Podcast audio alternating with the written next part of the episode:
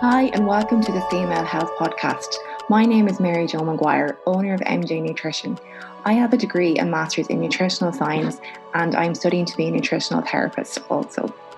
I work with women every day who want to lose weight, improve their relationship with food, hack their hormones, regulate their cycle, restore their periods, learn about nutrition for hormonal balance, help women come off the pill, and lots more. This podcast will be a place to talk about all things female health related, from periods, the pill, weight loss, diets, fertility, acne, PMS, and lots, lots more. I hope this platform to be educational and empowering so women can take charge of their health, their hormones, so they can feel and look their best at all stages. Hi, and welcome to episode two of the Female Health Podcast. Firstly, I just want to say a massive thanks to everyone who took the time to listen to my first episode and give me such lovely feedback. I appreciate it so, so much, and I'm so glad that you got a good idea of what the episode and the podcast are, will be about going forward. So, for my first guest episode, I'm so lucky to have such a great guest on. Shane Walsh from Shane Walsh Fitness specializes in female fat loss, and he was the perfect fit for my first episode. So Shane works with women every day and help them lose weight and he uses his knowledge of the menstrual cycle to support them whether their goals are fat loss or for training or more. So in this episode we chat about lows from the cycle and training and weight loss, from cravings to PCOS, the pill and sleep. So it's full of great nuggets from Shane and we fill a lot in within under an hour. So I'm, I'm so, so thankful to have Shane on and for being my first guest episode. It really is a great episode. And yeah, so lucky to have a brilliant guest so early on in the podcast. I also just want to know that you will hear an annoying noise, and just to let you know, it's me clicking a pen incessantly. So I'm a huge fidgeter when I'm nervous, which I was for this recording. And yeah, I was so annoyed when I heard it back, but please ignore it. It only happens like once or twice when I ask questions, but then I do, I think I calm down eventually.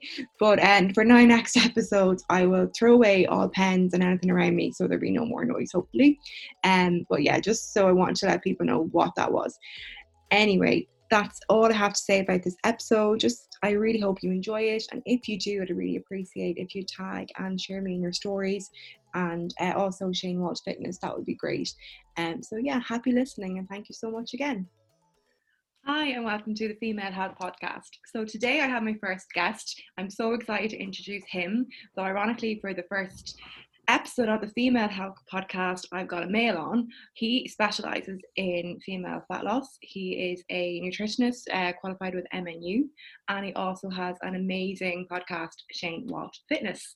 So, I'm going to let him introduce himself and say a little bit more about what he does and who he works with. And yeah, here tell a story a wee bit. So over to you, Shane. Thank you so much for having me on. I'm really humbled to be the the first guest guest on. Uh, so yeah, my name is Shane Walsh. I'm an online coach based in Dublin, uh, fully qualified PT, and I am the host of the Shane Walsh Fitness podcast. Um, and yeah, I specialize in female fat loss, and I've been doing that for probably around three years now helped hundreds of women. I went from face to face PT, and I kind of fell into the whole helping girls uh, accidentally. I think when I first started, it was like I'm gonna get lads jacked, and then once I because because I was in a mainstream gym, we were advised to kind of like be teaching classes and stuff like that as, as our way of paying our rent, and with the classes it was mainly females. So after a while it was kind of like there was a lot more questions about certain things. I was kind of like going away and did a little bit of homework, and then it was kind of an accidental niche. And then kind of a few transformations kind of happened, and then kind of things kind of picked up, and then I started the podcast, and then had had some amazing guests on, uh, including your sister. Uh, she'll love that.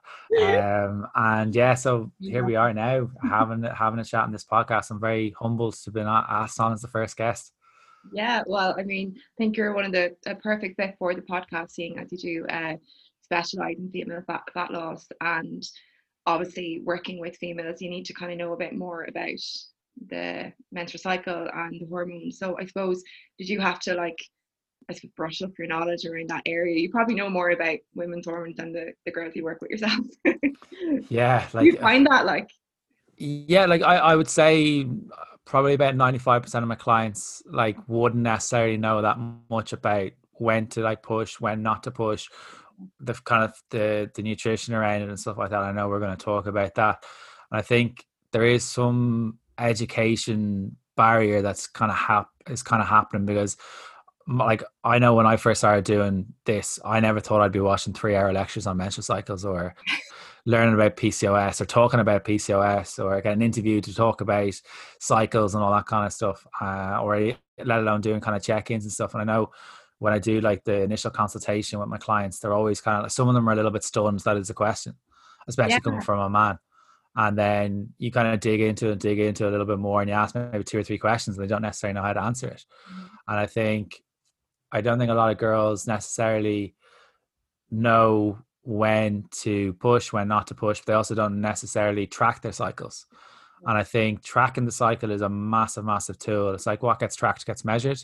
And if you know when you're not necessarily feeling amazing headspace wise or body wise or feeling bloated, you'll know when to kind of adjust things around around things for yourself. And like er, the one thing that I will say is every single girl is completely completely different. Yeah. And that's the one thing that I've realized. And it kind of it's also made me understand when kind of moods can drop as well. And that's what I try try to take with my clients is that every single one of them is different. But if say when they're doing the check-ins they fill in what kind of week they're on and then i'll know from experience and compare it to other weeks or like weeks i'll know whether they need that arm around the shoulder or will they need a little bit of a kick or will they kick's the wrong word well will they be able to push themselves harder in the training sessions and do they need different fueling? Because i know there are so many different things as well. There's there's endometriosis there's pcos there's amenorrhea there's so many different things. And it's really really interesting. I think i prefer, like with, with girls and stuff like it keeps me on my toes because every client that kind of comes in like the one that i kind of work with every single one of them is so different. I think that has to be taken into account as well. Absolutely. So like when you say like there's an education block are you essentially do you find that you have to educate them on the cycle where they're at in the cycle? Do like do they know when they're like checking in with you where they're at in their cycle? Is that a part of the education that you do with them? Yeah. Yeah, so when they do the check-ins and stuff like that, I think the last kind of like section of the first tab or whatever is that they kind of say, are they on week one post bleed or they on week of? And it's about kind of them kind of writing little notes saying, oh, I'm feeling bloated or I'm feeling really fatigued or my my brain is just not working with me this week or yeah. just ha- haven't had any energy. And we try to like uh, what I mean by compare like weeks what like weeks is. So there's no point in comparing, say, one week of your cycle, one the first week of your cycle to week four of your cycle. There's too many variables. There's too many hormones. There's bloating. There could be everything going on. So when people are doing their check-ins, it's and they're and they're doing say a weigh-in, uh, which is which is people dependent and girl dependent some girls can put up to like I've had girls put up to about 14 pounds of weight when they're stepping on the scales, uh, or the, don't know why they step on the scales that week, but some of them choose to. Uh, even though I, I encourage them if they're not in a headspace to do it, don't do it. Um, and it's about knowing when to be able to speak to yourself a little bit more and just kind of say, right, I just need to get out for a walk. Yeah. And I think that's what I like. It is. It is that the education system I know myself, like I went, like obviously I went to an all boys school and that wasn't a topic. Yeah. It wasn't a topic. So I don't know what the, the, the, system was like for the girls, but I know from speaking to clients now, it, there's, there's a gap, there's a gap there. And I think the information from say the likes of James Smith, the likes of Amelia Thompson over in the UK, it's becoming less taboo. Yeah, absolutely. Uh, and I think for so many PTs, and that, I think that's one thing that a lot of PTs don't necessarily know how to work with their clients. Because I think a lot of PTs, well, some PTs can be see, can kind of see girls as kind of smaller men. And there's an amazing quote by Dr. Stacy Sims over in the States, and she says, Women are not small men. Yeah. And she's amazing. Yeah, she's incredible. And I think that kind of girls, yes, are a lot better with kind of the lower body stuff uh, compared to lads, and lads are a bit more better with their the yeah. top but that's very dependent. But it's about utilizing your strengths and when knowing when to kind of push yourself a little bit more. Yeah. Well, I can vouch for I went to an all girls school and can, can say that none of what I know now is I got from school anyway. Like again, it was through self education, and then obviously I did like the masters in nutrition, which kind of brought me into thinking about that. But it doesn't. Again, it's still not unless you nearly go looking for it. You know it's not like actually taught to you. Um so i suppose getting into it then in terms of how the fluctuations in hormone and you touched on it a, lo- a good bit there saying like the bloating the you know being heavier in the scales at different times of the, month um and suppose eating habits as well. So kind of getting into it there um the fluctuations in hormones then like how does that how do you work with that in, um in talking to a client I think that the biggest thing is you kind of start at the kind of the very start and kind of say like breaking it into kind of the four phases of the cycle and kind of saying there's the menstrual phase, there's the follicular phase, the ovulation phase, and the luteal phase, and like breaking it in and kind of knowing when when that is. Like, the menstrual phase is kind of when you do get your period. That's when you're kind of going to have a little bit more bloating, can have those mood swings. So if you're a man, listen to this as well. This may be the reason what not to kind of like piss off your uh, your, your girlfriend. Uh, you get the headaches, the tiredness, and the lower back pain, which I think is coming a lot more with the lower back pain. That seems to be coming up a lot more with clients now as well. I think potentially sitting on a desk all day isn't helping yeah, either, but uh, and that kind of happens around kind of three to seven days. Um, and some women would have longer ones, some will have shorter windows. Then there's kind of going into the kind of the follicular phase, uh, which is kind of happens between day 11 to 27 uh, and this is kind of like the stimulates the the ovaries to be produced um, and that's that's a really interesting phase for a lot of girls as well. And there's the ovulation phase, which happens at around day 14 if you have a normal 28 day cycle, which is which is important to see if you do have that kind of normal cycle. Hence, I was kind of talking about the uh, the tracking. Um, and then there's the luteal phase, which is lasts for like 11 to 17 days, and the average length is about 14 days uh, as well. But like it's eh, around the training and stuff like that it's it's really really important to know when to, to push yourself. For some girls the the week of is not the week to do that. A lot of the girls would be that i've from the experience of myself is that they're the weeks that may they may be a little bit more tired um, and then I would like the research would show that you're better off doing something. It doesn't say what something is. I want to mean by something is exercise. It doesn't mean it, it says to do some sort some sort of exercise, but I wouldn't advise doing like HIIT sessions the way like the like Joe Wicks' is popularized, which are amazing for for uh, for great form of exercise. But on that week, you may not be able to recover enough. You might find your balance is off a little bit more. You may have a little bit more, little bit more mental fog. So in order to kind of reduce that mental fog, you just kind of try and get out for a walk and, and kind of aid with the bloating and stuff like that. So the water, you may find that you need a little bit more fuel. So generally the week before and week of girl dependent, it could always also be week two. Um, you need may need a little bit more fuel. So girls should only really diet for probably if they are dieting for really two out of the four weeks. Yeah. It's those kind of two weeks where you shouldn't be dieting are from my experience anywhere the week before and the week of uh, and those two weeks, it's like going from Dublin to Galway on half a tank of petrol. You need to top it up a little bit, but it's also trying to fuel it. It's like trying to go from Dublin to Galway with an unleaded car and filling it up with diesel. You need to fuel it with the right stuff. Yeah. I think it's super, super important. Like if you're trying to help with the cravings, I'm going to say something now, which I know the carbs are not bad for you. I'm going to say that carbs are not bad for you. But if you're having, yeah, so if you're having an awful lot of carbs, around that time of the month, what's going to happen is your blood sugar is going to increase drastically and then crash back down, and then you're going to be hungry to like 20 seconds later. So what we need to try and bring into our bodies then is a little bit more fruit, which will kind of regulate the the sugar levels a little bit more. Try and aim for a little bit more protein. And like Greek yogurt is a really really handy tool, particularly if you're kind of just looking to snack on something because you don't want to be that chicken and broccoli person. Nobody wants to be the chicken and broccoli person unless you're stepping up on stage. So it's about trying to find those little tweaks that you can use as well. The water is going to be really helpful as well, just for energy levels and just knowing that you may not be feeling amazing. There's a supplement called Agnus Castus or Vitex, which is really, really good as well for helping with the cravings. And you take it, you can either take it in drop form or in tablet form. You take it every day um, for 365 days a year. It's like nine quid in like Holland and Barrett or Boots or whatever.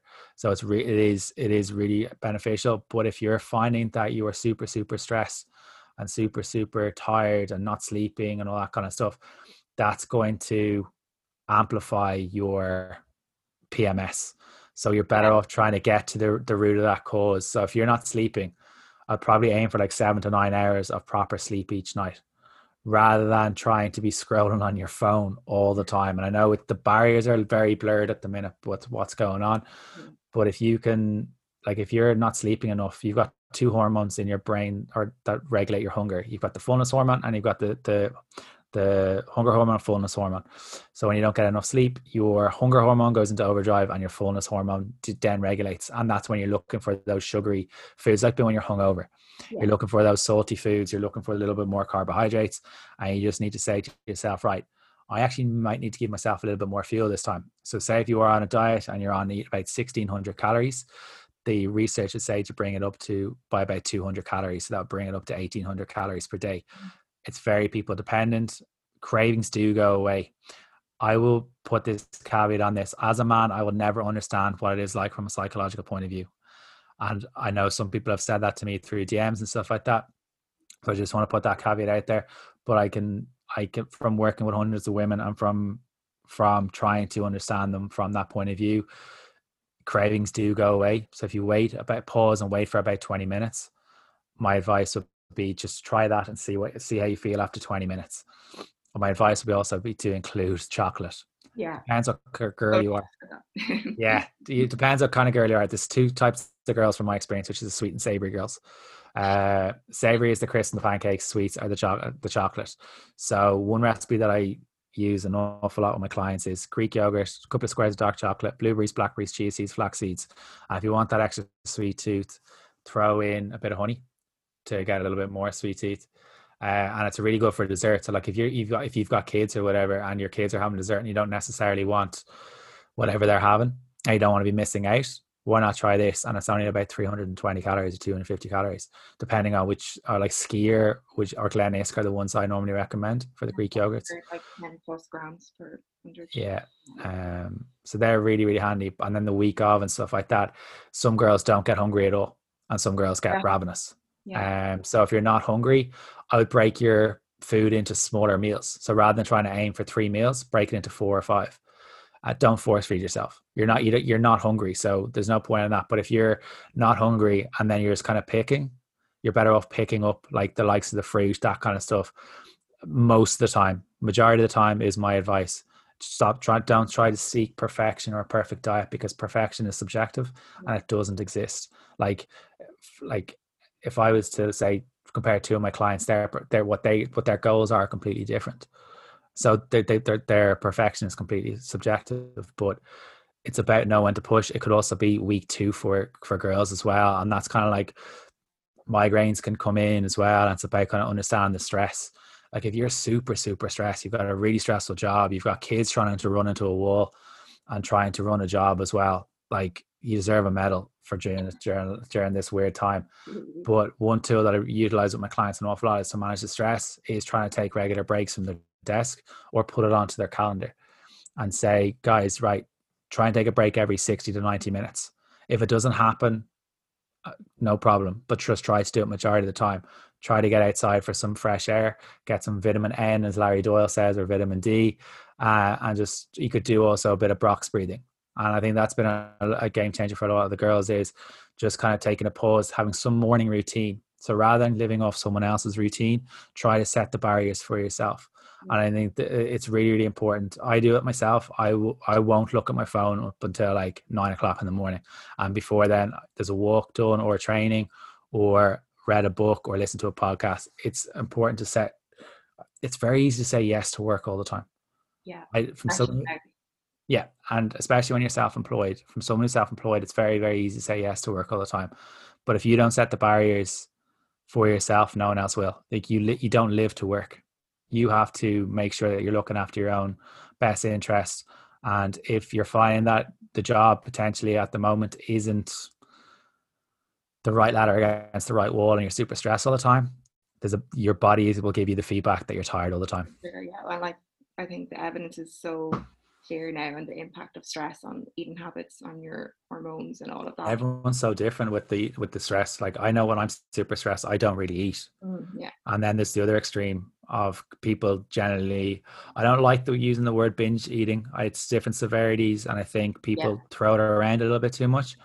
Um, I think if people sometimes, and there's different severities of it, but some people when they use the word binge eating, they almost think because they've just had like a bit of ice cream.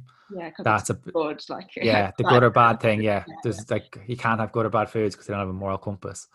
Um, so yeah, I think I've gone off on many a tangent there. So I sincerely apologize. No, that's perfect. That's a really good like overall synopsis. I'll try and like you know give a recap kind of just so people can get it. But I think like it's really like getting in tune. I think the important thing with what you're saying is getting in tune with your cycle. So you're listening to your body more. So and as you say, everyone's going to be different. So the first part of the cycle is normally not saying this happens for everyone where you'll be like a bit more energy your estrogen's rising so you're going to feel really good and energetic so that is probably the time when you might need as much fuel as so much um, food but you can also train more. So it's probably the as you said the ideal time to diet if you are dieting. And um, so you can cut back calories a wee bit and you're not like struggling as much then. And then as you said the latter part which is say just after ovulation you're kind of going into the luteal phase. So your progesterone is increasing hopefully if you produce enough of it and estrogen is going down. So that can then start to affect your your mood your energy goes down and then also your appetite which is what you said. So i and also like the chocolate's really good because it has the magnesium in it as well um which again just kind of helps with fighting that fatigue that a lot of people feel and reducing the menstrual cramps and that can come along. So I think everything that you said there, it's really just about kind of getting in sync with your body, listening to it. So if you're tired around your your your cycle and if you're you know just not feeling like it i suppose you should probably just listen to the body and maybe not train as hard and don't push yourself as much uh, i think that whole mentality is like oh fly hard push hard like i don't know if that's like the right message it's a bro it's very bro uh, yeah like out of i don't know after out of 10 sessions two will be amazing two will be pants the middle the middle lot will be kind of mediocre and i think if you know generally the week before will probably be the week to kind of go for the PBs. Woman dependent. It could be the week of. It could be the week after. It's so so woman dependent. Um, and then the, generally the week of for a lot of girls is the week to kind of just set the foot off the gas and just kind of go light lift lighter or go 70% of what they normally would be lifting on kind of the main squats or hip thrusts or uh, whatever it may be. And i think it's super important that you kind of like if you are working with someone that they take that into account. If your coach or your pt isn't necessarily doing that it's kind of saying right why aren't you doing that? They may not understand it themselves. Yeah um there are some amazing too like the likes of Dr. Stacy Sims, Lyle McDonald's book is really good for coaches out there as well. Um, Lift the Bar was where I got a lot of my information from. They had a lot of guest lectures coming on. I think just before it they kind of blew up, uh, and that was definitely one of those that I, I went on a lot a lot of detail. Like my notes are like above my head, and it's a lot of pages. The Lyle McDonald books are phenomenal. They're a little bit harder to read, and you won't read them in one day. Um, but they're the, they're kind of the main sources that I go for. A lot of my information is self taught. Um, I was very lucky that there were certain questions were asked from me from certain clients, and the only way for me to learn was if I didn't learn it, I wouldn't be able to deliver the service to clients. And I think that's what coaches need to take into account as well. Yeah, yeah, absolutely. Um, I suppose a lot of this, when you do start to know more about your cycle, and that it does, it kind of takes that feeling of maybe I don't guilt or being hard on yourself away. Do you find that like with clients when they do get to know that, or are you helping them with that at least? yeah, it's it. Every single girl is so different, as I said. Like it when when when those particular low times can come. Like some girls are so fortunate they don't get them at all, those kind of low times at all. But then there's other girls who suffer severely with those those times. Um, some girls is week two, some girls week three, some girls is week four. Um, with those times, it's about being open and honest. Like if you're working with someone, you need to be open and honest because if you're do, not doing your check-ins per se or you're not kind of checking in or you're not kind of popping messages the person you're working with can't necessarily help like it's so easy to hide in silence it's so easy to push everyone away that i think if you are pushing people away that's like and i know generally when you're with on that week or whenever that is whenever that occurs for you you don't really want to talk to anyone but then you're feeling lo- those lonely feelings can kind of come in and you're like it's counterintuitive Um, I think feel like oh, what's the point in telling Shane that I haven't trained well this week? I probably ate more than I should yeah. have. Again, I say that in inverted commas. Like, um, that's probably what's going through their thought process at that time. Yeah, and it's it's about understanding that they're human, and I think that people think that when sometimes when they talk to PT, because there are a lot of robot PTs, but it is about understanding the emotions behind it. And I think when those kind of negative thoughts kind of coming in, it's about starting to question them and actually ask them to get them to start asking the actual questions of these thoughts that are kind of coming in about kind of the self image or the the kind of the black and white thinking around food. Are they thoughts that they've created or those opinions that they've created about themselves or are they actual facts about themselves so like for an example would be like oh i feel fat around this time of the month fat's not a feeling yeah. Uh, fat's just not a feeling. So generally, when girls or people in general would would say that, it's kind of like an underlying uh, concern that they have from that they want to look a certain way, or they have a, a body image or a self image, or they they think they need to be a, to look a certain way to fit into societal norms. Whatever norms is, I don't know what is. But if you're finding that you are idle or bored or and then you're scrolling on social media, you're giving your energy, your power away to social media and looking at what other people are doing rather than trying to focus on your energy and yourself. I think it's about trying to like be a little bit smarter. Generally, when we are a little bit more tired, a little bit more stressed, we fall into our like lowest form of training and we fall into kind of like our so-called bad habits in inverted commas and we kind of potentially reach for the more sugary foods. There's nothing wrong with sugar. We reach for the more carbohydrate food. There's nothing wrong with carbs. But if I always say to myself, and I always I've I've started doing this during lockdown in particular, is imagine my my I'm my own client. Like this morning, I didn't want to get up for to go for a walk, and I was like, right, what would I say to my clients? What what's gonna what's gonna what's gonna raise up my energy? What's gonna raise up my energy is going outside to get yeah. some to, some air. So even if you don't want to, like, you don't have to smash yourself in every session. You don't have to run yourself into the ground. Most people are wearing that as a badge of honor right now. Yeah. And I think that probably needs to change. But it's about like a walk is perfect. Make it a social distance walk if needs be, but try to make some sort of interaction or you time and make sure that's booked in with yourself because there's only one of you. And if you're not looking after you, no one else will yeah yeah i love that though like it's not just that you're not just focusing on like nutrition and diet and counting calories it's like the whole um so it's the whole body approach of it i won't say holistic but you know you take everything into consideration like sleep and uh, your what you're you're listening to who you're hanging out with even um like how much time you're spending on social media because that does play a massive role on your your energy even like you as you said yourself like you're giving your power away to something else and what you think you should be or what should be and yeah it's not necessarily serving you or being useful at all. Um and like what what you what i really like about what you do is you focus a lot on like say non-scale victories it's just kind of like something that's all over your instagram but it's really good because again like it's just taking that like focus away from oh you have to like you know lose and if like which often happens like you, you said it yourself at the beginning at the latter stage of the cycle someone could go up in weight which is not really fat it's most likely some food retention uh, due to the fluctuations in hormones. But if someone is trying to lose weight and they're seeing that they're going to think oh i'm a failure this week you know um, even though that's not necessarily true at all. So yeah do you want to just talk about your non-scale victories and what that is what your like how that works with your clients?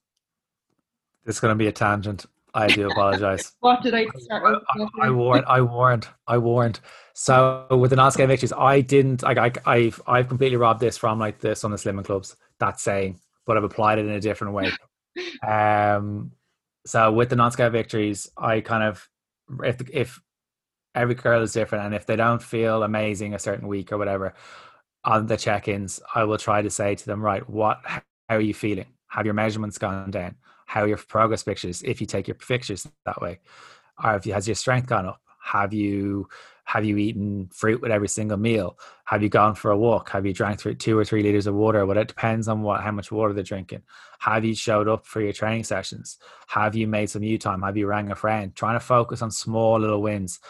And i think that's the biggest thing that i'll try to work on is trying to create those small little wins that will turn into a massive win. And I think if you listen to any of the the client testimonials, I think without me paying them, they've they've all said that. And I think the non-scale victories, it's it's a mental thing that over time it will build up. Like if you don't, if you're if you're waking up first thing in the morning and you're not waking up in an amazing mood, you haven't had a proper night's sleep, and then you're expecting to get on top of a piece of plastic on a floor and feel amazing afterwards if the scales goes up you're giving that piece of plastic or piece of metal all the energy all the power and affect your mood.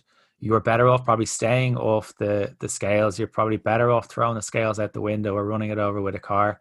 You are probably just smash the bloody thing.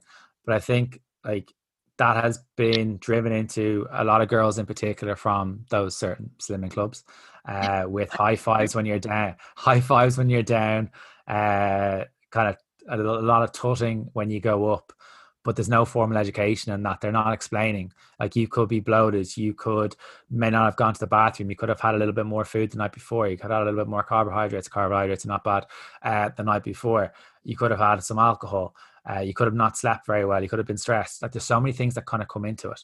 Yeah. and i think if you educate yourself or if you try to educate yourself on when to do that but if you're not feeling amazing and then you're expecting to feel amazing by stepping on a piece of plastic it's very counterintuitive like it yeah, doesn't yeah. like would you what advice would like ask this to yourself. What a piece of advice would you give to your best friend if they were in the same position? We're all great at giving advice to everyone else yeah. um but we're not very good at taking it ourselves. Yeah absolutely i think that's really true as well like what would you again, if you're struggling as well, what would you say to your best friend if they're in a similar position as well? Like, and you would never speak to them in such a harsh way. Like, we're our own worst critics. Like, I think we all are. Like, I can definitely say that myself. But um, it's kind of like, what would you say to your best friend? Is a really good tool to kind of turn it around, I suppose.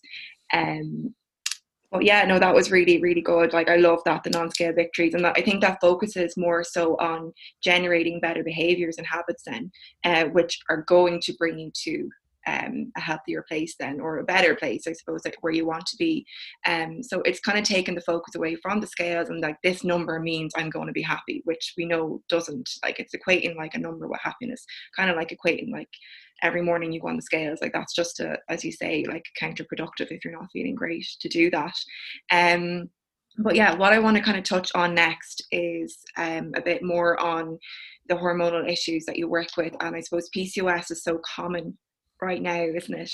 And um, I suppose a lot of girls would come to to lose weight with when they have PCOS. Like, so what is your experiences with that? It is more challenging, isn't it? Um, to, to help them because they have like the insulin resistance, or most likely in 80% of cases anyway, it's kind of the insulin resistant type PCOS. Do you want to maybe talk a bit about that? And yeah, of course. Uh, yeah, so like with PCOS, like PCOS is polycystic ovary syndrome, and it's the most common hormonal disorder in women, and it affects about 10% of women of a reproductive age.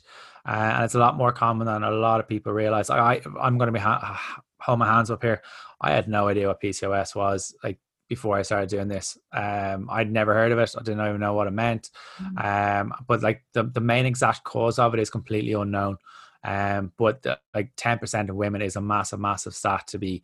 And I think a lot of women don't necessarily know they have it. They go un, un, undetected for a very long, a very, very long time.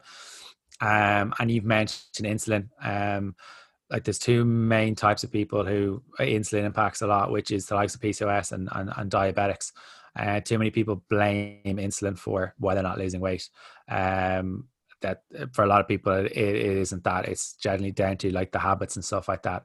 Um but like they're kind of to be diagnosed you need to have kind of like any number of the kind of the following three a number of cysts uh, around the ovaries a failure to release the egg from the ovaries uh, or in ovulation and slightly higher than normal le- levels of testosterone. So that could lead to um, facial hair growth and all that kind of stuff uh, some of the symptoms can be like irregular periods, heavy bleeding, weight gain, baldness, which is ironic for me, uh, darkening of the skin, and headaches.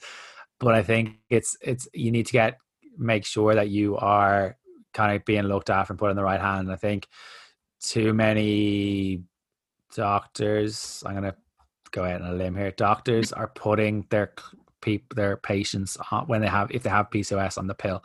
The pill is not going to get to the root source, but I'm gonna that's a different. Know that's a, a question that's kind of coming up with PCOS. So if someone else that doesn't have PCOS is on the same weight loss journey, they start the exact same day, same weight. Obviously, there's going to be um, genetics going to be playing into, into it there as well. But your BMR or your basal metabolic rate or your the calories you need to be to exist with someone with PCOS, they could be up to 40% lower than someone who doesn't have it. So, so say if Betty down the road only needs 2,000 calories, then Susan, who has PCOS, may only need like 1600 calories to stay the same weight. So it's about kind of understanding that as well. With PCOS, the the severity of kind of like the cramps, the mood, the kind of the the yo-yo dieting is uh, can be quite high. Uh, I know someone who I know someone who isn't my client, but I speak to on a regular basis on social media, um, and I'd be very careful of who I give the information out to and how I word it, and I point them towards the pod, the podcast more than me giving out the information. But she's in her fifties and she only got diagnosed now. Wow! And I was like, that's a long time not to know what's what's going on. Um, and I'm delighted she went to get get get tested, and it explains an awful lot.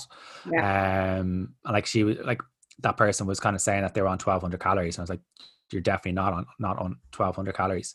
Uh, but it's really really important. Like what I'd probably encourage those with PCOS would be to kind of eat regular meals. And the reason for that isn't to kind of like affect your metabolism. There's none of this rubbish that's out there, but it's more to stabilize your your blood sugar levels. So if you're not eating regularly, what can happen is your appetite can go up, your blood sugar can crash down, and you're kind of reaching for food. You're reaching for those higher carbohydrate foods. Yeah. So the higher carbohydrate foods are not going to stabilize your insulin levels at all. Um, so what we need to try and do is increase your vegetables, increase your fruit, have a, a lot higher protein yeah. uh, sources as well.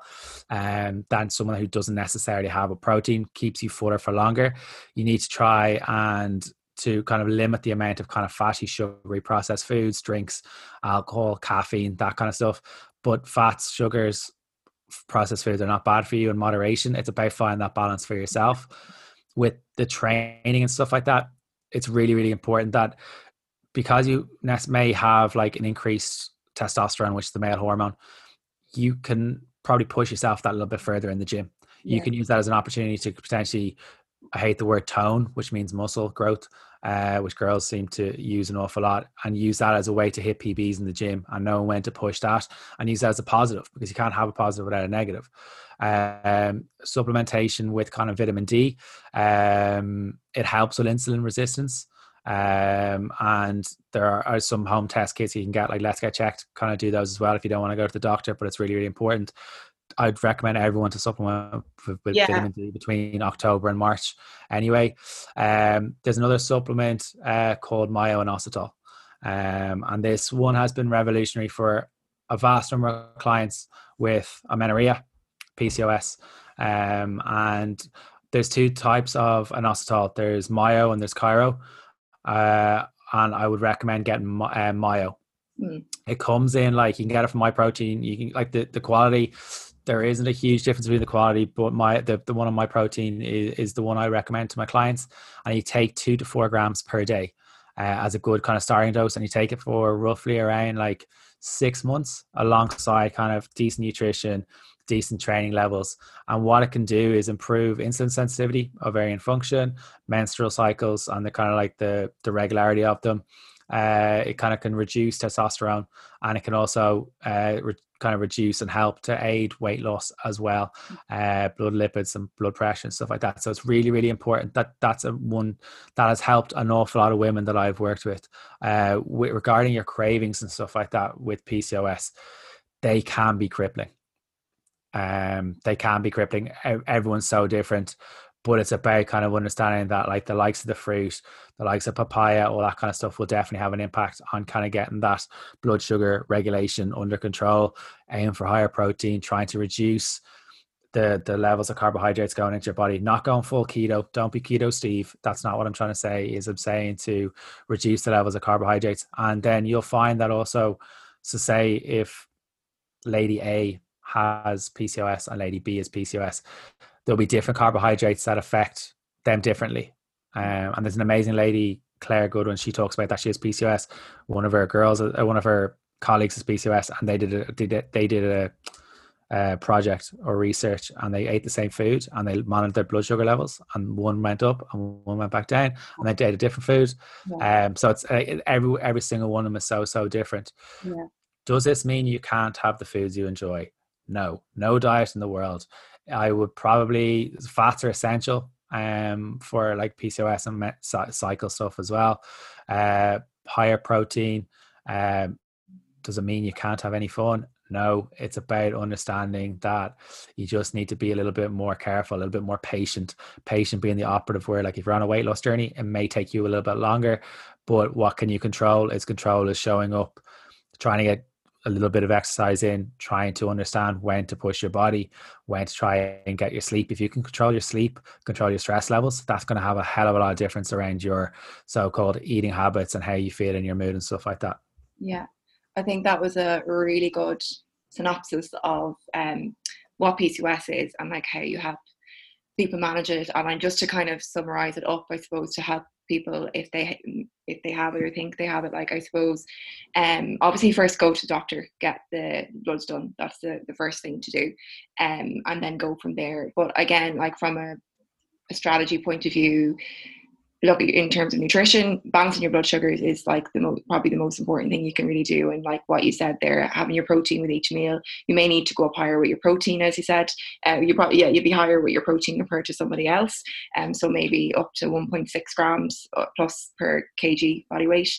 Um and then like not going carb free but just lowering your carbohydrates and as you said being maybe more selective about the type of carbohydrates. So going for more say the complex carbs versus the refined carbohydrates. So like if you're not sure what they are the refined ones are say the white sugary foods. So you know sweets and chocolate and then like say flour pasta things like that and then complex being uh, fruit veg and whole grains. So they won't have the same effect on your blood sugars as say the white refined carbohydrates. And then of course as you said as well you need fats for hormonal production and to balance hormones and reduce inflammation.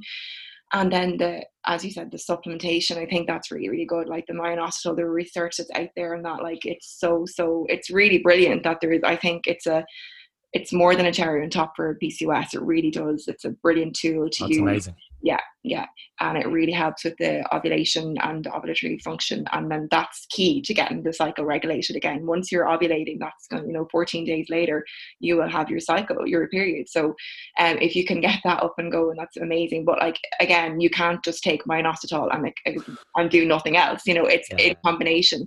And I think as well, like obviously, training is really beneficial because um, if you're you're training you're sensitizing your muscles to in- insulin as well. So like you know you're you have less um, blood sugar your sugars aren't as high then if you've got more if your insulin if your cells are more responsive to the insulin.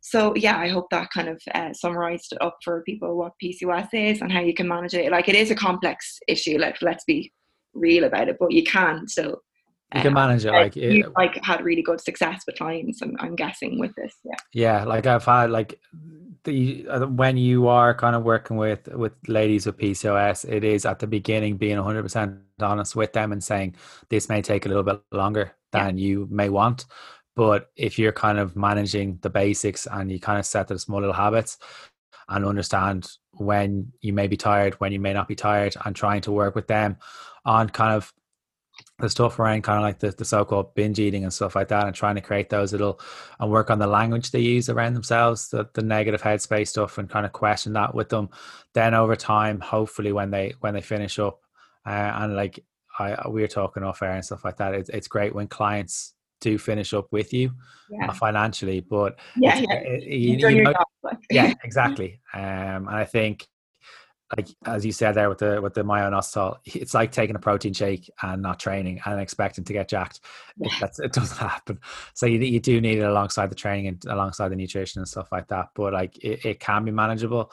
Um, it's just about understanding you basically. Yeah, absolutely. And the patience is key, as you said. So yeah. yeah. Um, and then you touched on this a little bit when we talked about that with the pill being used for the treatment again like inverted commas because yeah like i see you smiling there so what is your thoughts on the pill and PCOS or any other hormonal issue? Um, so, how do I phrase this without going off, going off on a rant? Um, I think the pill, there's a lot of misconceptions around the pill in the first place. Um, I think around the, the issue of PCOS, amenorrhea, which is the lack of a cycle, I think when some people, from my experience, um, from help, I've helped a lot of girls get their cycles back and helped a lot of girls with PCOS is that they, the doctor or whoever they go to, doesn't necessarily want to deal with the issue.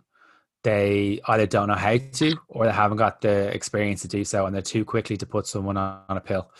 Uh, a pill will only mask the issue uh, rather than get to the root cause, or else will, and will also um, only cause an artificial bleed.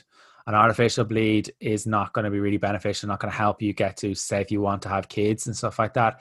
It's not going to help But that is It's, it's as it says, it's artificial. It's pumping in artificial estrogen, artificial progesterone into your body, um, and it's really, really important to understand that that's not going to be the solution to what you're trying to do.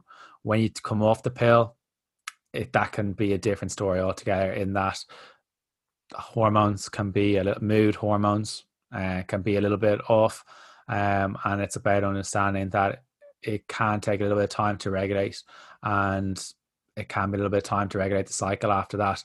And it's also about kind of just understanding that you just have to be a little bit empathetic. Like that seems to be the word that kind of coming up a little bit about understanding for yourself. And I think there's a misconception around the pill and like is around weight gain. Um, yes, like with it's interesting to see about kind of the stuff with the weight gain and stuff like that.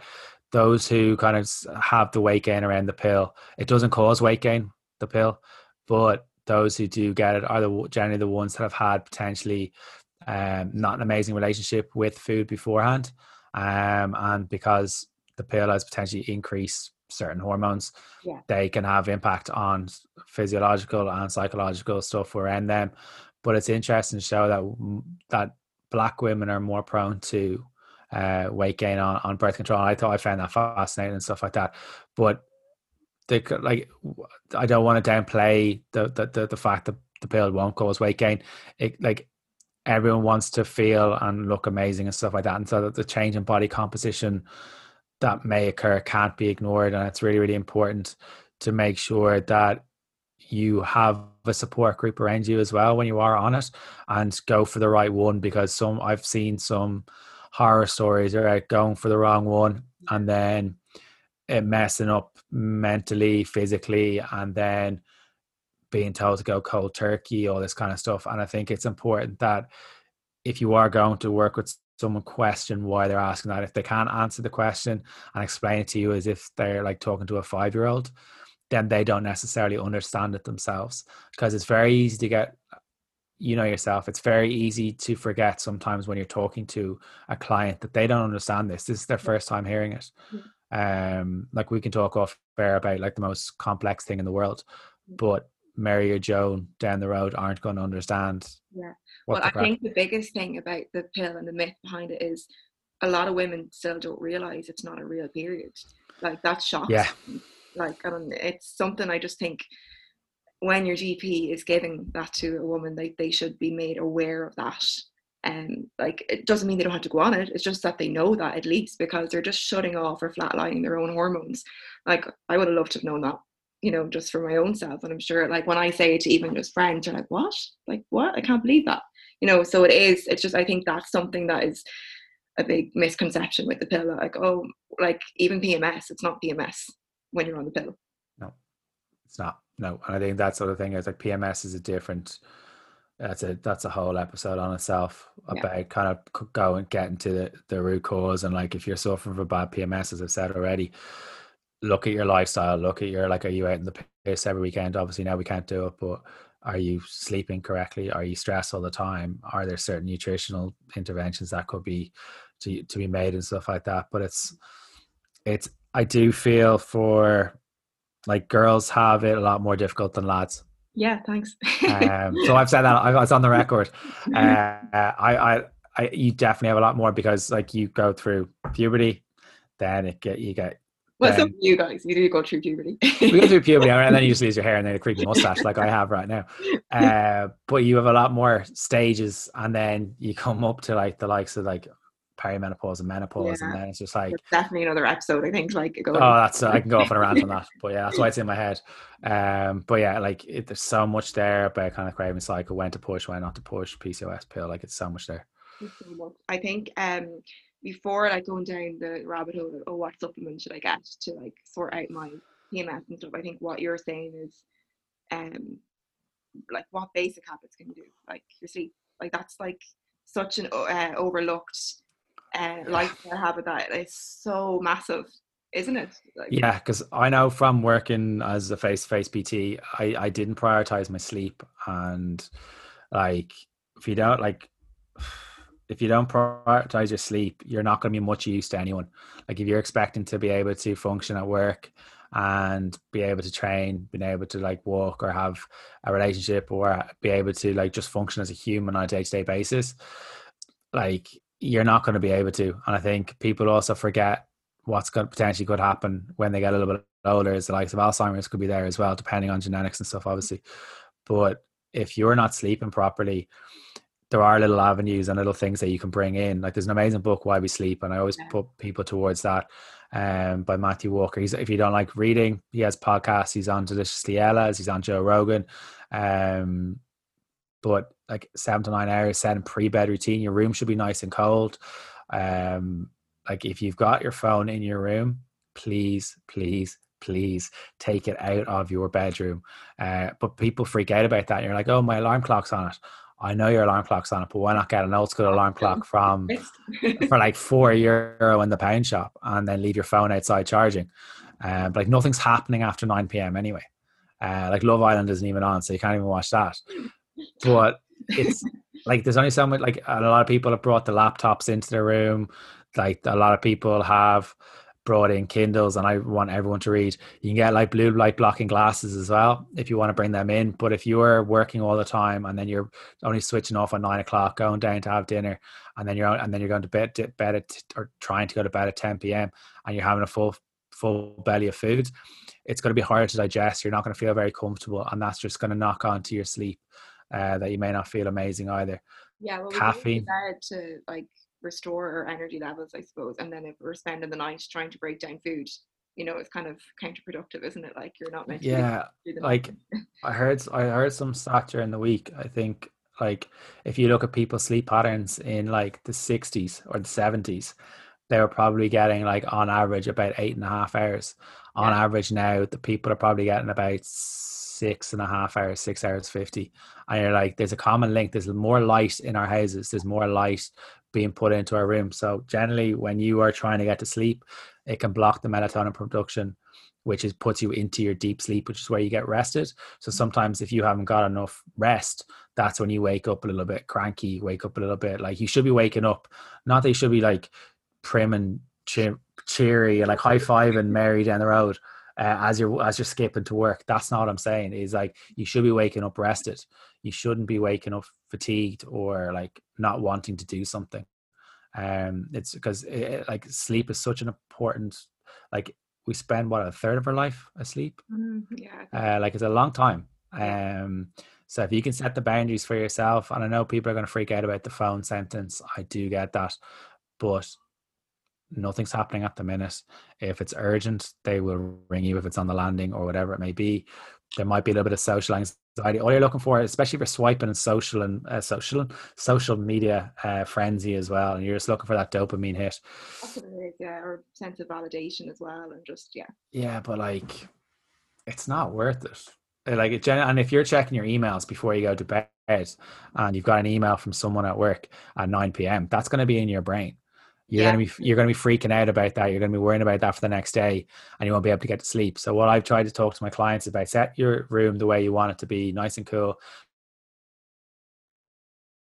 and also potentially have like a little booklet or a journal beside you, and journal before you go to bed, or read before you go to bed, or if so, if your head's kind of going mental with with thoughts and stuff like that, word vomit onto a page yeah it's really good like journaling is such it's really good for helping that that's really effective for clients i think um and as well like i I, I do this with clients so I'll get them to write out what they did well that day and they can incorporate that all into their positive affirmations. Yeah, yeah, and just change the mindset a wee bit and yeah, get all that crap out of their head. I suppose it does help a lot. Like, and then you're going to bed with a lot clearer. Because I think I read somewhere that what you go to bed thinking is like you're kind of bringing towards you as well. That's kind of going into like the spiritual side of things, which you won't touch on now. But again, peace, like, peace yeah. and love. Yeah, uh, yeah, it's kind of like you're manifesting it into your life. So yeah, you're better off getting all of it out and then going to bed with happy thoughts. yeah, exactly. Like it, it's the last thing that you, it's, it's it's the last thing that's going into your head. So it's the last thing that you have for that day, and that's the last thing you'll remember, and you'll probably wake up a little bit better.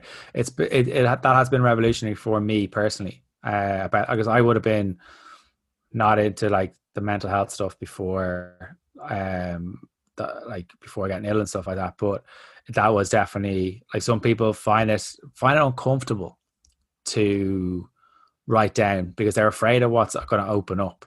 They're afraid that they'll just need like 14 booklets to fill up because they, they've been kind of rammed stuff down for so long. Yeah. they're afraid to kind of actually be with their feelings and stuff like that. And as morbid as the next sentence is going to sound like you come into the world alone you leave the world alone you gotta better you better get comfortable with yourself. Absolutely. And i think that's what like social media does. It stops us from doing that. It's like a massive distraction. It's like oh i don't have to think about what's actually going on in my life. Escapism yeah totally totally. As well Uh, as and all of those shows. Even though I absolutely love them. Yeah exactly. They- they're great at the minute because you, you like there's not much happening at the minute but like if you're finding in any way that social media is impacting your mood alter your feed or edit your feed and like just put in barriers. There's an app called freedom that you can download uh, and that allows you to kind of like say that you don't want to be on your phone at certain times and it'll block the apps. And in order to get rid of freedom you need to like to uninstall the app and then you can access your apps again. It's an awful lot of effort to Yeah. get us to go through people's stories. Um and like if you're in a negative headspace and you're not feeling amazing don't be a keyboard warrior. Just be sent. Yeah absolutely. Great great message there Shane thanks. Um so yeah i think like we've covered loads there um like lots like and we've really gone into other issues like sleep which are so important for like as you said like the hunger hormones and regulating them and also your your sex hormones and all of those as well. So like you take anything from this podcast i suppose is prioritize your sleep. It's kind of like it's actually what i would firstly look at with a client. If they come to me say with hormonal disruptions whatever i always look at their sleep it's like sleep and probably stress. more important yeah sleep stress more important than the nutrition. Nutrition is probably like the third layer look at. Um but yeah it's good that you are on the same kind of wavelength there and you do prioritize that. But um yeah we have covered loads and i think we got a really good insight into you know the cycle the four phases how um, it impacts your nutrition your training your energy levels. And you know listening to your body is a really important um, message here and tool to use um you know like I don't mean that in a, a woo woo kind of way, but really like it like their their hormones are there for a reason. Like it's good to be in sync with them. Like cycle syncing is a thing. You know, try and get in touch with them. I know it's hard if you don't have a regular cycle, but again, maybe working with someone who can help regular uh, get your cycle regulate it's really good place to start then um and tracking your cycle is really good as you said if you don't track you can't manage like so that's really um a good message as well but yeah, is there any final words you want to say or to recap the why? Uh, no, I think you've you've done the recap. I cannot thank you enough for inviting me on to be the first guest, and uh, I know you were a little bit nervous about recording, so I think you should be extremely proud of yourself for one starting the podcast, and two, um, like you have a story to tell, and I think it's incredible that you want to put that story out there because someone else has has those feelings or has had that feeling somewhere along the line. I think if they can latch on to what you're trying to promote, which is incredible, I think then it's the, the podcast is, is worthwhile being recorded. So I cannot thank you enough for having me on, and I cannot wish you more luck to kind of where you go because I know who else is coming on the next little while. So I'm excited for you. Yeah, well, look, I have you to thank for doing this in the first place. So when I'm, you know, top of the charts in a few weeks, I'm like Shane, thank you. Well, you then. I know. Um, but yeah, I know seriously, thank you so much for being my first guest. Um, I think it was really a really good chat, really interesting. I think people will get a lot from it. So just to end, like if people want to like get to in touch with you or just even to check you out, well, what where can they find you? Check me out. She's like, slide into my DMs. Uh, yes, yeah, it's the creepy mustache. Um, so I'm at Shane Walsh Fitness on Instagram, uh, Shane Walsh Fitness podcast on iTunes and Spotify. Um, where looks like the likes of guys like Sinead Haggerty, Siobhan Hagan, Larry Doyle, Brian Keane, oh, so many guys. uh, yeah, don't show off now. Uh, and then there's like there's an ebook and stuff like that in the link in my bio if you want to download that, uh, which kind of goes through all that kind of stuff. Um, and if you want to go for coaching stuff, it's www.shanewalshfitness.com forward slash online coaching. Amazing. Well, look, again, thank you so much. And maybe we'll have you on again soon. Well, another maybe. talking about other stuff. Yeah, maybe. Thanks a million, Jane. Thank you very much.